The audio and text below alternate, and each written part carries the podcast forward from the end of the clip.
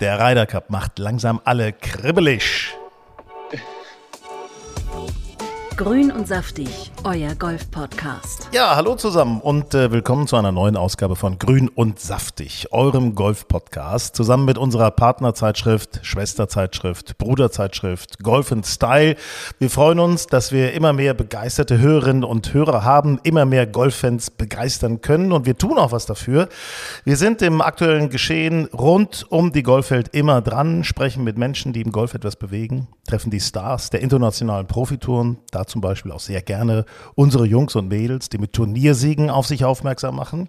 Das ist momentan so stark, dass wir fast schon eine Art Becker-Effekt, also einen Boom bemerken. Ich bin Hinak Baumgarten und mit mir im Studio sorgt Sven für den Hanfteffekt. Ja, guten Morgen. Tag. Und Julius sorgt für den Allzeiteffekt. Moin die Herren, hallo. Und dann haben wir dann natürlich noch Benedikt, der für den Stabeneffekt sorgt. Oh. Ja, guten Morgen. Genau. Ja, schön, ne? Schön ausgedacht von mir, oder? Ja, muss man sagen. Ja. Ne? Eine Art Boom. Wundervolles Boom.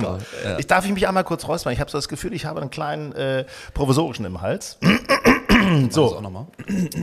Ja, das ist halt einfach diese Dingszeit, diese Heuschnupfenzeit. Na, da ist die Stimme so ein bisschen belegt. Das kann schon mal sein. Bevor wir einsteigen in die Themen Ryder Cup, LIV Golf Neuigkeiten und Italian Open, ich musste mich echt schütteln am Wochenende. Es ist sensationell. Ich dachte schon, nachdem wir doch einige Jungs von der Challenge-Tour zur DP World Tour in der letzten Saison begleitet hatten, wird es da jetzt eher langweiliger aus deutscher Sicht. Aber nee, Max, der Held Rottluff, hat zugeschlagen. Benedikt, du kennst den Max ganz gut, noch aus Nationalmannschaftszeiten. Was ist das für ein Typ? Ja, also er ist ein bisschen jünger als ich. Also als ich in den letzten Jahren der Nationalmannschaft war, so 2 Jahre, kam er gerade hoch von den Jungen und er hatte auch in der jungen Nationalmannschaft Erfolge gefeiert und bei den Herren auch, aber jetzt nicht so die Großen wie jetzt Matti Schmid oder so, aber er hat schon, er war schon sehr stabil. Er war ja bei Günther Kessler ganz lange, hat unter Günther Kessler ganz lange trainiert und wir wissen alle, dass Günther einen Spieler besser machen kann und er ist dann den Weg aufs College gegangen, nach Arizona State, kann das sein? Ich glaube ja. Bevor ich was falsch ist, ja, ganz sicher. Und hat dort mit John Rahm trainiert. Und ich glaube, dass das... Das hat ihn fertig gemacht. Nee, aber ich glaube, dass das schon ziemlich cool ist. Jetzt ist das Problem, John Rahm ist durch die Decke gegangen und Max Rottluff nicht so sehr.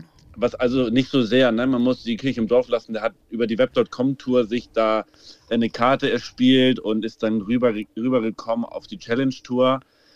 Das ist schon saustark, ne? Das muss man, das schafft nicht jeder und ich hätte das gerne geschafft, aber das zeigt schon, was für eine Qualität er hat. So, was er für ein Typ ist, also Max ist eine richtig coole Socke, auch total angstbefreit, also der würde gerne immer Driver hauen, wenn er es könnte. Und konnte schon immer tief schießen, also tiefe Scores und das brauchst du, um erfolgreich auf der Tour zu sein. Wir haben es letztes Jahr bei Freddy Schott gesehen, das ist natürlich eine Qualität, die bringt er mit. Stark. Also ich habe ihn vor 4 Jahren gesehen bei der Porsche European Open, meine ich, und habe gedacht, was ist das für ein cooler Typ? Irgendwie der sieht auch gut aus mit diesen längeren blonden Haaren und so weiter. Das hatte schon so ein bisschen was. Er hat auch ein bisschen in meinen Augen speziellen Schwung, aber ja, ich finde das klasse. Er hat da in den Vereinigten Arabischen Emiraten jetzt über 40.000 Euro gesammelt. Das heißt, er ist in der Challenge Tour nach vorne geschossen auf Platz 15. Also ist, was meint ihr Jungs, könnte sein, dass wir da den nächsten haben, der mitkommt, ne? Ja, ich denke, das war extrem wichtig, ne? Weil wenn du letztes Jahr zurückschaust auf die Challenge Tour, da hatten wir so viele Deutsche, die richtig was gerissen haben, ne? Mit Freddy Schott, mit Nick Bachem, auch Mark Hammer hat, glaube ich, 2-mal sogar gewonnen, Feltenmeier. Und dieses Jahr lief es noch so ein bisschen stockend, aber das könnte doch jetzt so eine Initialzündung sein für eine starke Saison auf der Challenge Tour vielleicht. Ja, wenn wir einen Blick hoffe, drauf werfen. Ich hoffe, dass der Rottluff das so durchzieht jetzt, ne? Also ich meine, jetzt ist er ja ganz frei in seinen Planungen. Der hat einen Turniersieg, der kann jetzt alle Turniere spielen, die er möchte. Vorher war der ja, oder die letzten Wochen, Monate, war der immer angewiesen auf Felder, wo er vielleicht noch reinrutscht oder mal eine Einladung. Also das hilft ihm jetzt natürlich. Und was Bene eben schon sagte, was mir bei dem in den letzten Jahren schon immer aufgefallen ist, ob er nun Canadian Tour gespielt hat oder Challenge Tour, der kann extrem tief schießen. Aber der hat auch immer wieder so einen Tag, wo er auch einen extremen Ausreißer nach oben hat. dann steht da eine 77, 78. Hatte er ansatzweise jetzt in den Emiraten auch, aber stark fand ich, wie er den Sonntag zusammengehalten hat, wo dann nämlich andere geschwächelt haben und er brauchte gar nicht so tief schießen. Ich glaube, was war seine Finalrunde? 2 unter? Ja. Ich glaube, 2 unter. Und das finde ich stark, dass er das dann so Nerven und Spiel zusammenhält und tatsächlich so einen Sieg einfährt. Und am Samstag eine 63 musst du natürlich auch erstmal hinkriegen. Ne? So, am Samstag, das ist, ja. Das so. Ja, aber dass er mit den ganz Großen mithalten kann, hat er dann ja auch schon bei den Porsche European Open gezeigt. Du hast es erzählt, er ist, glaube ich, 28. geworden 2019 bei der PEO. Also auch auf der größeren Bühne, also von daher. Ich bin gespannt. Ich freue mich auf jeden Fall, dass da wieder Feuer drin ist in der Challenge-Tour. Jetzt mit dem Sieg ist der doch schon, also ich würde mal sagen, wir haben noch fast sicher auf Mallorca im Finale. Ja? Benedikt hat so Zweifel oder was sagst du? Nein, absolut nicht. Wir haben noch ein paar andere Eisen im Feuer auf der Challenge-Tour. Das darf man nicht vergessen. Wir haben Dominik Voß, wir haben Feltenmeier, wir haben Michael Hirmer. Da sind paar gute deutsche Jungs. Ich hoffe, ich habe nicht jemanden vergessen. Doch, Hammer. Das wäre jetzt natürlich peinlich. Mhm. Tom Hammer, ja, siehst Mark du, zack. Mhm. Da glaube ich ja euch. Mark Hammer. Ja, klar. Ich glaube, die haben alle Riesenpotenzial und ich meine, die wissen jetzt, guck mal, wenn der Schott da oben gewinnt, wenn der Knappe da oben gewinnt und so weiter, und die hängen ja alle zusammen und so. Ich glaube dann, und jetzt natürlich Max gewonnen, ich glaube, das gibt einen guten Push, das ist ganz wichtig, ne? Also Glück auf Max, wir freuen uns, wenn das weiter anhält und an die anderen Jungs auf der Challenge-Tour. Wir freuen uns schon wieder auf Mallorca, Alcanada, da werden wir vor Ort sein und werden natürlich auch darüber berichten. Ich möchte übrigens mal kurz nachhaken. Liebe Freundinnen und Freunde, ihr werdet ja jetzt auch schon einige Runden gespielt haben, Trainingsstunden gehabt haben, Turniere gespielt. Wenn ihr uns davon erzählen mögt, dann schreibt uns bitte gerne an hallo@golfenstyle.de. hallo@golfenstyle.de. Wir sind sehr neugierig, wie eure bisherigen Erfahrungen früh im Laufe der Saison sind und was ihr vielleicht auch mal ändert, ne? Können wir auch drüber hier im Podcast Grün und Saftig gerne erzählen. Und natürlich mal die Frage, wie ist es denn bei euch hier? Julius, Sven, Benedikt. Ey, Julius, der glänzende Augen schon. Ja, und zwar zu Recht. Ich bin einstellig, Kinder. Nee. Ja. Das hat viel Geld gekostet. Ich hätte nicht damit gerechnet, weil ich habe am Sonntag meinen Monatsbecher gespielt und habe eine 84 gespielt. Das war jetzt nicht so grandios. Es war aber auch nicht schlecht. Ne? Und es hat irgendwie gereicht für so ein 11er-Handicap und meine schlechtest reinzählende Runde bisher war eine 11,5 und das hat dazu geführt, dass ich jetzt von den wahnsinnigen Sprung von 10 auf 9,9 gemacht habe. Einstellig geworden. Hallo, das ist, da muss man jetzt nochmal dieses Vorgabensystem, es ist undurchschaubar, aber es ist immer wieder für Überraschung gut. Ja, pass auf, den Tag davor habe ich dann auch schon noch meine erste Matchplay-Runde gewonnen, also ein durchweg erfolgreiches Wochenende. Darf ich euch eine Geschichte vom Matchplay erzählen? Ich bin stolz. Ich bin, gerade Benedikt wird das begeistern, bin ich mir sicher. Ich habe ein wirklich besonderes Erlebnis gehabt. Das hatte ich so auch noch nie. Wir hatten ein Ligaspiel am Samstag. So, ich also los, Burgdorfer Golfclub mit unserem Team, ne? Südlich von Braunschweig, Rittergut Hedwigsburg mussten wir aufziehen. Ich musste dann im Einzel gegen Uwe ran. Uwe, super Spieler, wirklich muss ich sagen, schlichten langen Ball, sympathische Runde, fair gewesen, alles, also richtig klasse. Ging schon mal so los, dass ich einen super 3 auf der 1 hatte, zweiten 3 Meter an die Fahne und 3 Putts gemacht habe. Also das war schon mal gut. Oh, Nerven, ne? Das sind Nerven. Nee, das war, da könnte ich jetzt auch noch ausholen, weil meine ganzen Klamotten ja geklaut wurden, weil mein Auto geklaut wurde, das war der Putter, den ich jetzt irgendwie ersatzweise benutze und der ist echt schlecht, aber ist egal. So, pass auf. Jedenfalls, es war immer so ein bisschen hin und her, aber Uwe setzte sich dann plötzlich ab. Oh. So, und plötzlich, also ganz ehrlich, und ich hatte auch so ein bisschen, so, mir ging es nicht so gut, so hatte Rückenschmerzen, dann scheiße, ne? Will mich nicht rausreden. Nach 12 Loch liege ich 3 hinten, 3 down im Lochwettspiel. Da ist das Thema eigentlich schon gelutscht, ne?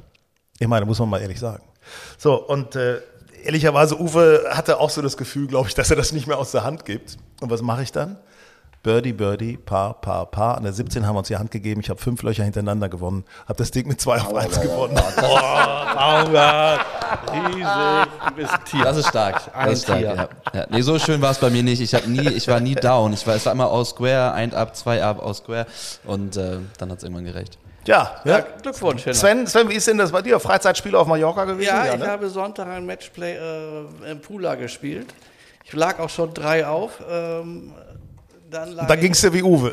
Dann ging es mir so ein bisschen wie Uwe. Ich muss zugeben, ich habe es am Ende mit 2 Down verloren. Nee. Ja, obwohl ich sogar, mein Single-Score war wirklich ganz ordentlich. Ich habe, glaube ich, eine 85 oder 86 gespielt. Es war gar nicht so schlecht, aber ja, plötzlich gingen mir die Löcher aus. So kenne ich dich nicht. Was ist los mit dir? Das sind die Emotionen, die du im Hintergrund hast. Da bin ich mir sicher, bei dir ist das so. Das ist so ab der 15, da bin ich so ein bisschen... Mental nochmal bei Hinnack nachfragen. Ja, pass auf, ab der 15 hat er schon an zu Hause gedacht. Ich hatte auch schon so ein bisschen ans Cerveza gedacht. Ich dachte, das habe ich sicher. Ja, aber so geht das manchmal. Ne? Ich war auf der 16 2 auf, hau an der 16 bei uns ein paar 3, den Abschlag 3 Meter neben die Fahne. Mein Gegenspieler haut ihn in den Grünbunker. Und trifft den Bunkerschlag gar nicht, haut ihn voll gegen die Bunkerkante, der fliegt in einem 10 Meter hohen Bogen hoch und bleibt einen halben Meter neben dem Loch liegen. Ey, das frustriert, sowas frustriert. Ja, und dann gewinnt er noch die 17 und dann was auf der 18 nochmal ein ganz enges. Das ist dann Matchplay, ne? Wenn der andere mal ein paar gute Schläge macht, dann sind die Löcher auch schnell weg. Benedikt, ne? Ich meine, deine Frühform war ja schon super, in der Türkei hast du ja alles in Grund und Boden gespielt, aber kommst du eigentlich momentan als Trainer überhaupt noch zum Spielen? Ja, ich hab auch eine Geschichte und ich prahle ja nicht gerne, aber das muss ich erzählen. Warte mal ganz kurz, wir müssen mal gemeinsam. Oh. Ja. Also ich darf einen sehr jungen Spieler, der ist 15, hat Handicap 1 oder 0 und der möchte richtig gut werden und der fragt mich, ob er mit mir immer mal 9 Löcher spielen kann und so, und dann trainieren wir und ich gebe ihm ein paar Tipps und so, und dann hat er letztens irgendwie ein untergespielt und hat mich dann beim nächsten Training jeden Donnerstag mal gefragt, okay, pass mal auf, kann ich heute gegen dich Matchplay spielen?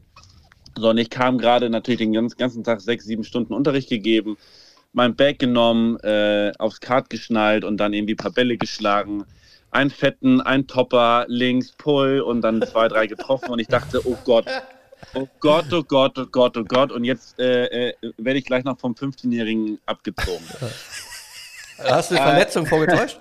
Das war so, und ich habe ja in der letzten Kolumne gesagt, pass mal auf, erwartungslos Golf spielen. Und es zeigt sich immer wieder, ich spiele dann erwartungslos Golf und denke mir, oh Gott, hoffentlich kommst du gerade so über diesen Golfplatz und wirst nicht verlieren. Und auf der 1 Meter ran, Birdie. Auf der 2, 4 Meter, Birdie. Auf der 3, es ist ein paar 4, du kannst links oder rechts um Wald rum. Und wir hatten ein bisschen Rückenwind, ich habe einen Driver aufs Grün geschlagen, 4 Meter an die Fahne, Putt rein, Igel. Nächstes Loch. Der arme Bengel. Ja.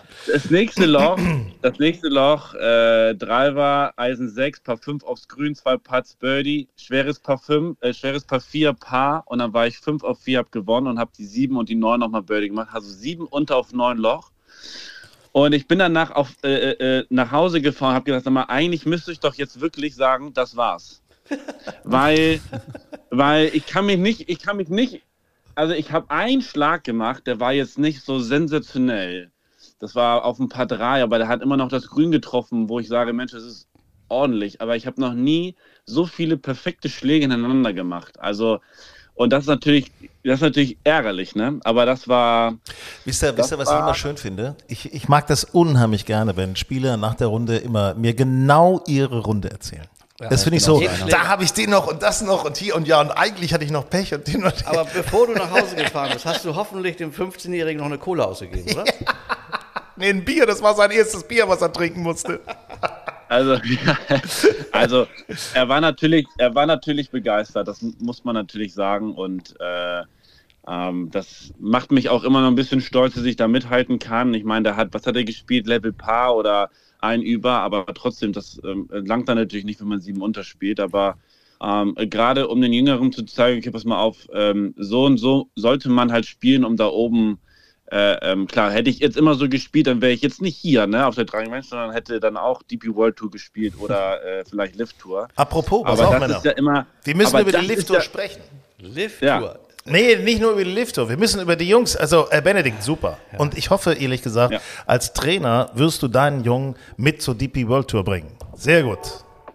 So, das wäre was, ne? Grün und Saftig, euer Golf-Podcast. Ja, dann lass uns doch mal sprechen über die Italian Open, DP World Tour. Italian Open auf dem Marco-Simeone-Platz, wo im September ja auch der Ryder Cup stattfindet. Wie ich finde, das können wir ja nur ganz kurz abhaken, das Thema. Luke Donald sah, der Captain, der sah sehr entspannt aus. Lag möglicherweise auch daran, dass Westwood, Bland, Garcia und Poulter, ja, ne, die haben gesagt, kein Streit mehr, Karte gehen wir zurück, wir spielen nur noch LIV Tour. Ne? Ja. Also der Streit ist schon mal weg. Wie bewertet ihr das?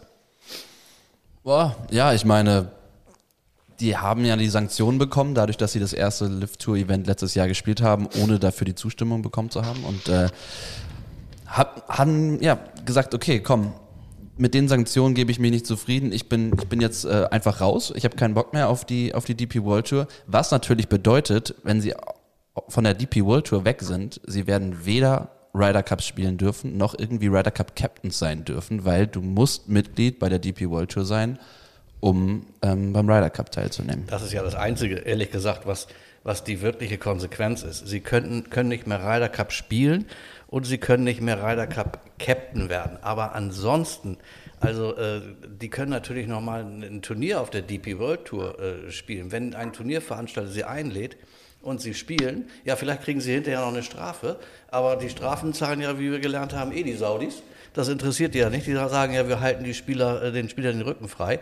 Also ja, sie sind halt nicht mehr am Ryder Cup in irgendeiner Form teilnehmen. Was natürlich schade ist, weil sie die drei natürlich extrem gute Ryder Cup Statistiken und Rekorde haben und ich hätte einen Westwood oder einen Poulter auch mal gern als Captain gesehen. Mhm. Aber gut, das ist jetzt, das Thema ist durch. Ja. Ich finde es schade. Vor allem ich finde es aber sehr konsequent, ne? Ich finde es sehr konsequent. Ja. Man hat ja jetzt ein, zwei Interviews gelesen von Westwood, die mich auch zum Denken halt gebracht haben, wo ich sage, okay, die DP World Tour ist eigentlich nur noch, und das muss man halt jetzt leider so kritisch sagen, die zweite Tour, die untere Tour der PGA Tour. Und wenn man sich jetzt das Feld anguckt, ja, ich meine, ich liebe Adrian Meronk und das ist ein geiler Spieler und ist immer noch ein geiler Typ und HSV-Fan, also mehr geht ja gar nicht. Und er hat echt gut gespielt, aber das Feld ist natürlich echt dünn gewesen bei der Italian Open. Ne? Ja, finde ich auch. Und das ist, also man muss sagen, Entschuldigung, wenn ich dich da unterbreche, aber die Korn Ferry Tour kriegt teilweise mehr Weltranglistenpunkte als die DP World Tour.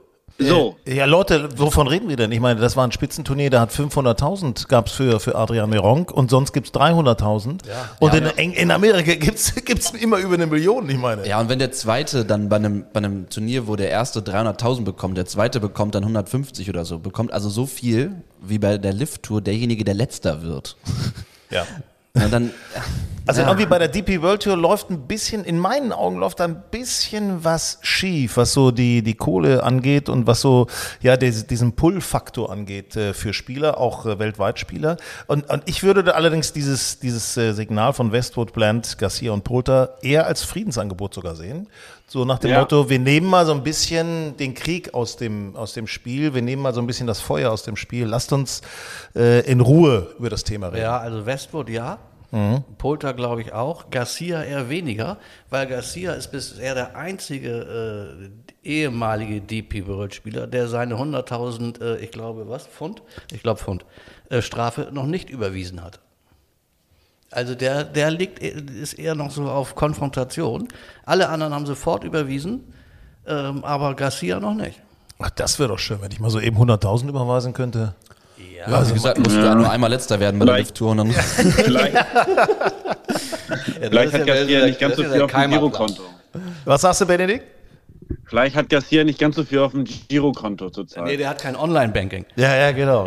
Aber lass uns doch, pass auf, LIV-Tour ist das eine und jetzt Italian Open ist das andere. Also da ist natürlich Feuer drin. Ne? Das ist ja wirklich, das war absoluter Wahnsinn. Also wenn man sich auch mal anschaut, was die deutschen Jungs da gebracht haben. Ich möchte mal mit einem anfangen, wo ich wirklich, Sven, wir haben uns Nachrichten geschrieben. Es ist endlich, Freddy Schott hat mal den Cut geschafft. Ja. Unser Freddy hat den Cut geschafft. Er hat relativ gleichmäßig durchgespielt, ist dann unter den Top 40 gelandet, hat immerhin noch 16.000 Euro mit nach Hause genommen. Ja. Das ist für Freddy Schott, Aufsteiger von der Challenge-Tour, ist das endlich mal ein Erfolgserlebnis gewesen. Und ich glaube, da können wir jetzt langsam mehr erwarten. Ich glaube, da kommt, er kann sich da stabilisieren. Also ich war echt glücklich. Ich hoffe, dass der Knoten jetzt geplatzt ist, weil der Junge kann ja Golf spielen, aber die letzten Wochen oder Monate waren ja mehr Shot-a-lot Aber jetzt hat er ja, ich glaube, stabil 70, 71 die Tage immer gespielt.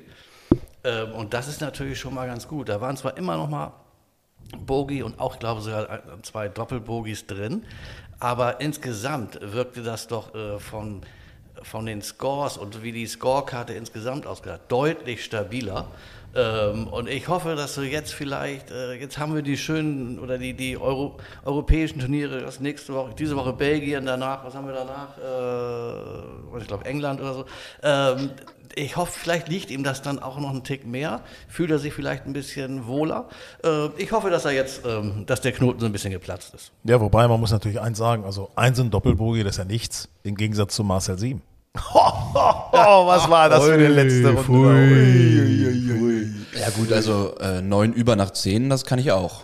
Ja, ne? Ich auch. Ja, aber wobei, ich sag dir ganz ehrlich, auf dem Platz von hinten, das schaffst du nicht. Da musst du einen extrem guten Tag gehabt haben. Ja, das stimmt wahrscheinlich. Das ist, aber das ist ja, ich habe Marcel Siem bei Instagram, habe ich mir angeguckt, wie er das kommentiert hat, hat er geschrieben, mein Gott, er weiß jetzt auch nicht so genau, was da los gewesen ist, aber immerhin unter 80 mit seiner 78. Also ich meine, er kann es natürlich mit Humor nehmen, ne? So wie er im Ranking steht. Ja, aber trotzdem auch da finde ich so ein bisschen Wasser in den Wein, finde ich nicht, weil ich glaube, er war 3. oder 4. Ja, er war vorne dran, er war geteilter 4. Ja, am Ende wird er 26. Das hat ihn mal schlanke 120.000 Euro gekostet. Ja. So, und das kostet auch im Ranking ein bisschen, weil am Ende der Saison, verbessert mich, wenn ich da falsch bin, aber ich glaube, die 10 besten Spieler auf der DP World Tour kriegen eine PGA-Tour-Karte. So, und da ist er ist jetzt 16. Er war vorher, glaube ich, 12. Da muss er dranbleiben. Das muss sein Saisonziel sein. Vielleicht nochmal einen Sieg und am Ende vielleicht eine PGA-Tour-Karte kriegen.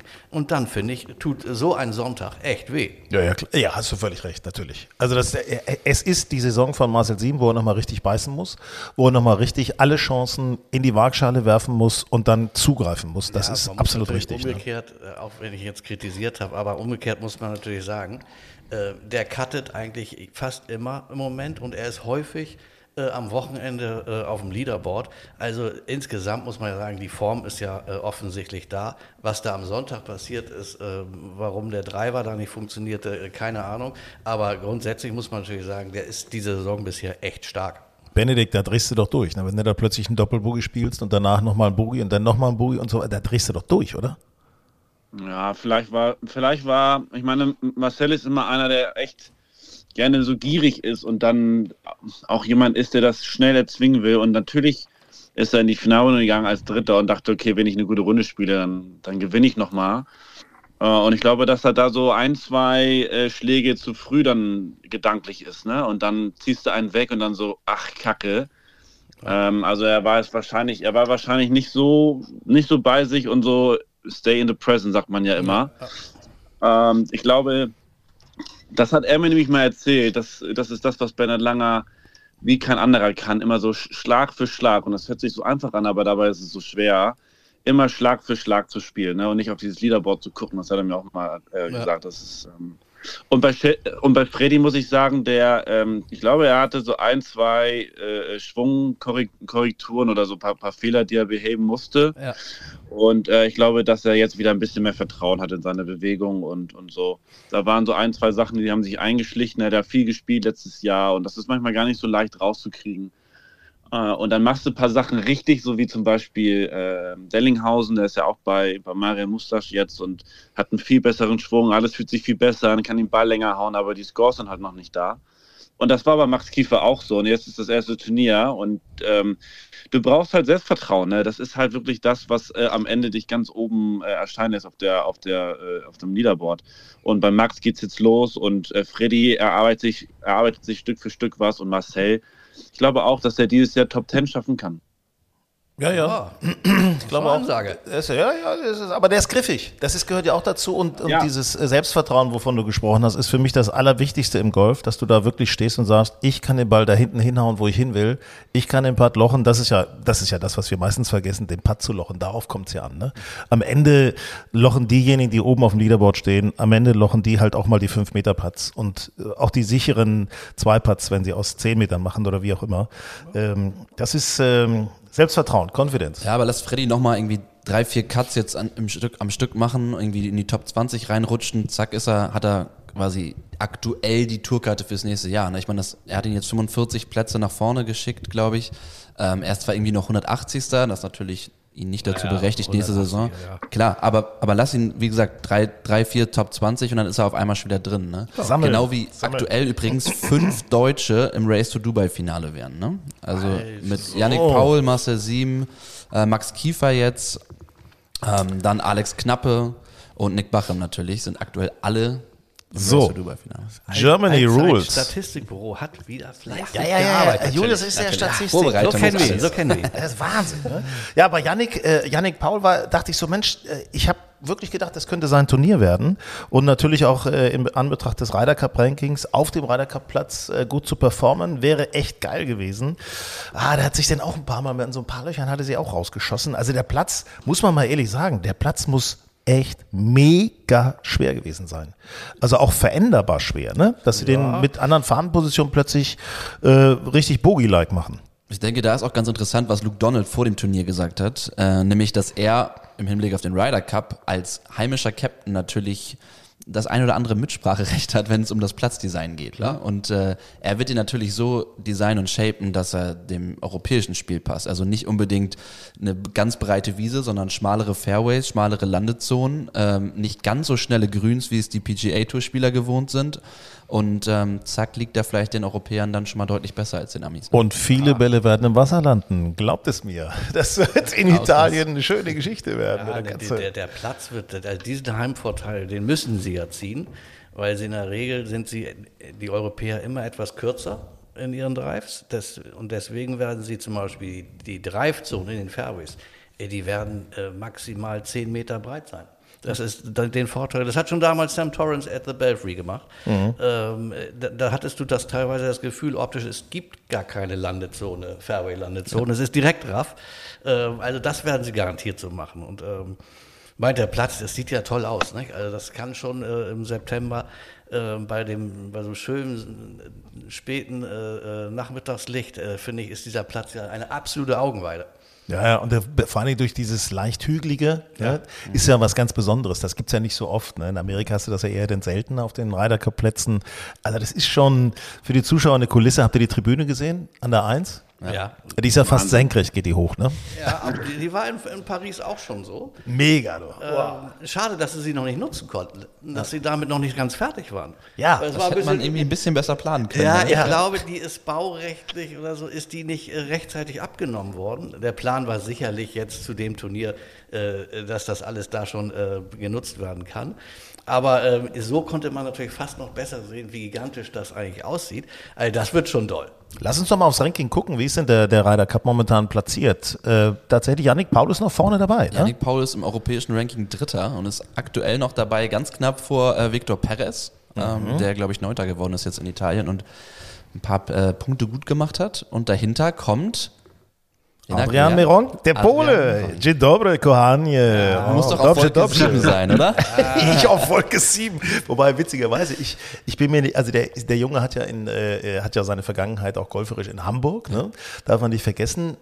Ich habe neulich bei ihm bei Instagram gesehen, da war er in meiner zweiten Heimat Danzig auch tatsächlich vor Ort und hat da so ein paar Tage am Strand verbracht. Also aber der lebt doch auch da, oder? Ja, richtig. Also, aber natürlich lebt er meistens woanders, ne? Also der ist ja unterwegs. Ja, wahrscheinlich Monaco oder so. Also ab und an besucht er seine Heimatstadt Danzig denn doch noch, ne? Ja, aber der hat doch jetzt schon ein Sternchen hinter seinem Namen. Natürlich. Ja. Also als Gewinner der Italian Open auf dem Ryder Cup Platz. Also ich sag mal, wenn ich jetzt Luke Donald wäre, dann habe ich den doch schon mal auf sicher, so in meinem Hinterkopf. Selbst wenn er sich nicht direkt qualifiziert, hat der doch schon mal so für eine Wildcard ein kleines Sternchen, einen kleinen Bonus. Ja, es sind aber auch aktuell große andere Spieler noch außerhalb des Rankings. Ne? Also ich meine, du hast aktuell, glaube ich, drin John Rahm, Rory McIlroy, Victor Hovland, Matthew Fitzpatrick, Yannick Paul und Tyrrell Hatton. So, den das ich bedeutet, auch geil finde immer wieder. Ein Tommy Fleetwood, ein Shane Lowry und so sind alle aktuell noch nicht drin im Ranking. Das sind ja relativ sichere Wildcards, würde ich jetzt mal behaupten. Ja, also Shane Lowry auf jeden Fall. Justin Rose ist knapp dran. Was mit einem der Højgaard-Zwillinge? Ja, die komischerweise performen die im Moment nicht in Amerika. Der Rasmus ist ja in Amerika auch, ne? Ja, immer mal unterschiedlich, ne? Mal ist Nikolai drüben, mal Rasmus. Aber Nikolai ist jetzt hier auch Fünfter geworden, oder? Bei dem Italian Open. Ich weiß nur, dass ich bei Fantasy DP World Tour, da hatte ich Meronk als Sieger und ihr wisst, wer die Punkte gemacht hat, ne? Ja. Wollen wir nicht drüber reden. Ich hatte ihn auch als Captain. Ich hatte McIntyre als Captain. Ich sage jetzt mal nichts dazu. Ich dachte so, auf den Titelverteidiger zu setzen, wäre eine clevere Idee. Benedikt, was ich mal wissen wollte. Bei Meronk fällt mir eine Geschichte immer auf. Jeder Probeschwung ist gleich, also die Schlagvorbereitung. Und er geht immer so ein bisschen runter mit der Schulter oder im Probeschwung, ne? Runter mit dem ganzen Körper so nach unten, das was man ja so macht, also Transition oben aufschwingen und dann erstmal diese Bewegung nach unten so leicht. Ich habe das Gefühl, wir sind halt Fachleute. Ich habe aber das Gefühl, im echten Schwung macht er das gar nicht. Wie siehst du das? Nee. Das ist ja wie bei Jimenez kenne ich das auch. Der macht einen Probeschwung und versucht so doll von außen zu kommen, um das so zu provozieren, und dann im richtigen Schwung kommt ja sowas von innen. Also er versucht von außen zu kommen, dieses Gefühl, und das ist bei Meronk das Gleiche. Er versucht sich da in diesen Boden zu pressen, ein bisschen steiler aufzuschwingen und die linke Schulter runterzukriegen. Das macht er im Vorschwung nicht, aber er versucht immer wieder das zu üben in diesem Probeschwung oder in diesem Aufschwingen. Mr. Probeschwung ist für mich Alex Noren. Ja, das sieht verrückt aus. Ja. Also, wobei ich finde, der ja zur LIV Tour abgewandert ist, der immer mit der Hüfte gewackelt hat. Wie heißt er nochmal? Matthew Wolf. Matthew Wolf, das ist. Der ist auch gut, ja. Wobei was ich auch spannend finde, ist Patrick Cantlay, wie der seinen Ball anspricht. Also so ungefähr 24 Mal dieser Wiggle am Abschlag. Ja, nervt. Sowas nervt. Apropos Patrick Cantlay. Habt ihr mitgekriegt, dass Patrick Cantlay einen neuen Caddy hat? Nee. Er hat jetzt Tigers Caddy. Ach nee. Aha. Der will es jetzt aber wissen. Ja, habe ich auch gelesen. Ja, der hat jetzt Tigers Caddy, weil Tigers Caddy sagte einfach, du, Bruder, du spielst einfach zu wenig und nur zu Hause sitzen ist mir zu langweilig. Ja, und jetzt trägt er die Tasche von Patrick Cantlay. So, Männer. Jetzt kann man nur hoffen, dass Patrick Cantlay dadurch nicht nur besser wird, sondern auch schneller. Also Patrick Cantlay ist auf jeden Fall. Ja, genau. Ja, es gibt so viele Memes bei Instagram, wie irgendwie, da gibt es so ein Pferderennen, was schneller vorbei ist als er, wenn er puttet oder so. Also eine Runde fand ich sehr witzig. Ja, Patrick, er hat aber auch dieses ausdruckslose Gesicht dabei. Also ich habe noch nie einen dermaßen unemotionalen Typen gesehen seit Dustin Johnson. Ich möchte an dieser Stelle etwas Internes preisgeben. Ich war damals dagegen. Es gab, glaube ich, nur einen, der dafür war, dass wir mal Patrick Cantlay auf das Cover unserer Zeitung Golf & Style genommen haben. Ich weiß es noch wie heute. Das war aber cool, das Foto. Also gut. Ah. Hier, wir müssen noch über was anderes sprechen. Achtung. Grün und saftig, euer Golf-Podcast. Ja, was gibt es Neues von der Porsche European Open? Datum ist ja klar, 1. bis 4. Juni. Tickets gibt es noch, aber tatsächlich nicht mehr so viele. Was wir hören und auch wissen, es gibt wohl einen ziemlichen Run auf dieses Turnier. Nicht zuletzt auch, weil das Riesenrad wieder da sein wird. Ne? Also das finde ich persönlich ja super. Dann haben wir Cobra Puma. Die stellen da einen neuen Truck hin für die Spieler. Oh. Also das ist schon cool. Und wir dürfen ja nicht vergessen, das Turnier ist spannend. Quali für die US Open und natürlich nochmal für den Ryder Cup. Nochmal so richtig Punkte sammeln möglicherweise. Ne? Ja, es hat Bene eigentlich wieder... Bene, bist du wieder First Reserve, falls einer verletzt ist? Ich glaube, die haben mich immer irgendwie drauf. Aber ich muss ganz ehrlich sagen, ich hoffe, dass die jungen deutschen Spieler einladen, und ich bin ja mit 33 bald ein alter Hase.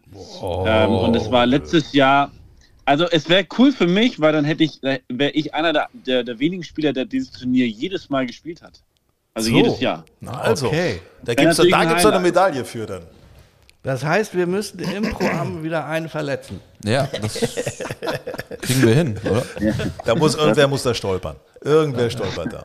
Gibt es eigentlich schon Neuigkeiten, ob Justin Rose vorbeikommt? Ich bin ja noch so ein bisschen, ne? Wissen wir noch nicht, ne? Ja, musst du mal den Experten nachfragen. Sven, du bist doch mit Justin ganz eng. Also ihr telefoniert doch täglich im Grunde. Quasi, fast, ja. Nee. Ich kann noch nichts Neues berichten, nein. Ja, schade. Aber ich gehe davon aus, dass Paul Casey spielt. Ja. Du gehst davon aus? Ja. Okay. da bin ich mal gespannt.